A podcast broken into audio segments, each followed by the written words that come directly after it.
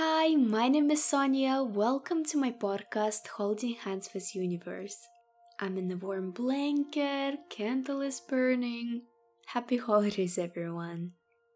New Year is right around the corner, so in today's episode, I would like to help you to prepare not only for a new year but also for a new decade. But let's start with taking a deep breath in.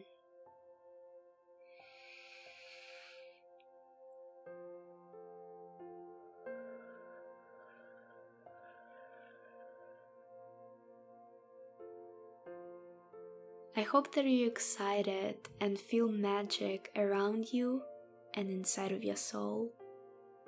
I personally feel this new energy. I'm ready for the next decade. I'm ready to let go of the past 10 years. We all have a chance to renew ourselves and to change our lives. So, today I would like to share a few tips on how to start a new decade. First of all, I would like to start with the understanding that you are renewed every second. You can change your happiness, you can change your mood, your lifestyle, your life each second. However, for us humans, it's easier to understand the concept of time. We need to understand the concept of time to live in this world. That's why it's easier to start next day, next Monday, next month, but not this exact second. Our society believes that when the new year starts, we will all have finally a chance to achieve our dreams, start a new hobby, relationship. We will all have energy, energy to do something that we always wanted to. That is why we all feel this magic when the new year is coming up. But we all need to have an understanding that you are new version of yourself every second. Now we all have the understanding of the concept of time, so we can start our ritual. And we'll start with letting go. Write out what you are most grateful for this year in this whole decade. Your favorite moments, favorite places you visited. And then after this loving section, write out what would you like to let go of. Maybe you've been always rude to your parents since you were a kid. Let go of that. Maybe you think that you're not worthy enough for this guy, for this career, let go of that as well. When you finish, sage. Sage is a mixture of stems, leaves, and flowers. In spiritual practices, we use it to clear out all the negative energy in your living space, your aura, and your life. Start with saging your room, apartment, house, and don't forget to sage yourself starting with your toes and finishing with the top of your head. We need to sage you in order for you to change. Now it's time for resolutions. Create a whole other list, a list that you will put in a secret place and only find it next year or by the end of 2020. Start from the smallest goals and finish with your biggest dreams for the upcoming year. Please don't hesitate. Trust me, usually everything comes true. And even if some goals won't, there is a bigger reason why. Maybe it's not the right time yet, or maybe universe is telling you that you're not ready yet. Just wait a little bit and it will eventually come true. If you had a resolution list from last year, it's a perfect time to check it and to realize that I've managed to achieve almost everything, or everything. If you're not sure what resolution to write, I will give you a couple of examples from my 2019 resolution list. I want to evolve spiritually, uncover new things about myself and universe. I want to invest into love and relationships more I want to be open to everything, take risks, try something new, and move forward.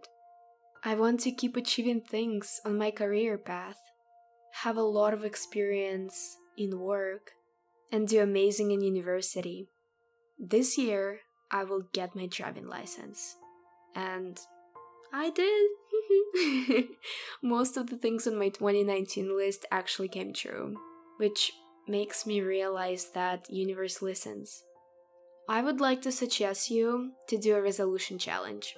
You basically put all of your resolutions into one day and try to complete all of them. For example, on my resolution list, I wrote, I want to wake up at 6 a.m. every day. I want to meditate every day. I want to take fitness seriously. I want to cook more at home. I want to record more podcasts. 31st December starts or 1st January starts, and I will try to do most of the things on my resolution list that day. I will wake up at 6 a.m., I will meditate, I will work out, I will record a podcast. I know how overwhelming it can be when it's February and March and you realize that I actually freaking hate fitness. Why did I put it on my resolution list? So that day, when you will do your resolution challenge, you can actually see what you want to keep on your resolution list and what you want to remove, and maybe pursue something else. There's a fun ritual I've been doing for the past three years now. I don't know how it happens, but right before the end of December, I'm always on planes. And one day I was flying from, I feel like it was Russia to Austria, I opened my phone, my notes, and I wrote down three categories and sort of analyzed my year and what I want to bring in the next year. And so here I am now, doing it for three years in a row, and I'm not stopping. And today I would like to share this small ritual with you. First of all, I write what I've learned. I type or write down three things I've learned in 2019. For example, I've learned to be more compassionate to my friends and family because of the argument I had with one of my family members, and I've almost lost our beautiful relationship. Then I write three things I'm grateful for this year. In 2019, I'm grateful that I finally bought myself a piano. So now every time I feel sad, I play, and it makes me feel better. And the last things I write is what I want to experience next year. And I always try to write pretty general, but also specific things. Let me give you an example. I want to experience love for myself. It's kinda generic because you don't put any details, but also very specific what you want to experience and what you want to manifest.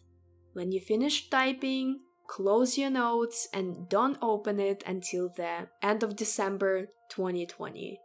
Trust me, when you read it back, it's kind of shocking. Because, first of all, you see yourself improving, and secondly, all those generic but specific things in the last category always manifest in some crazy shape or form. 2019 was a beautiful year for me. I've shot two movies, I worked on so many films and projects. I've improved myself physically, spiritually, and mentally. I finally decided to open my podcast and share my knowledge and experience with you. Thank you so much for listening to this episode. Have amazing holidays. Happy New Year. I will talk to you in 2020. Bye.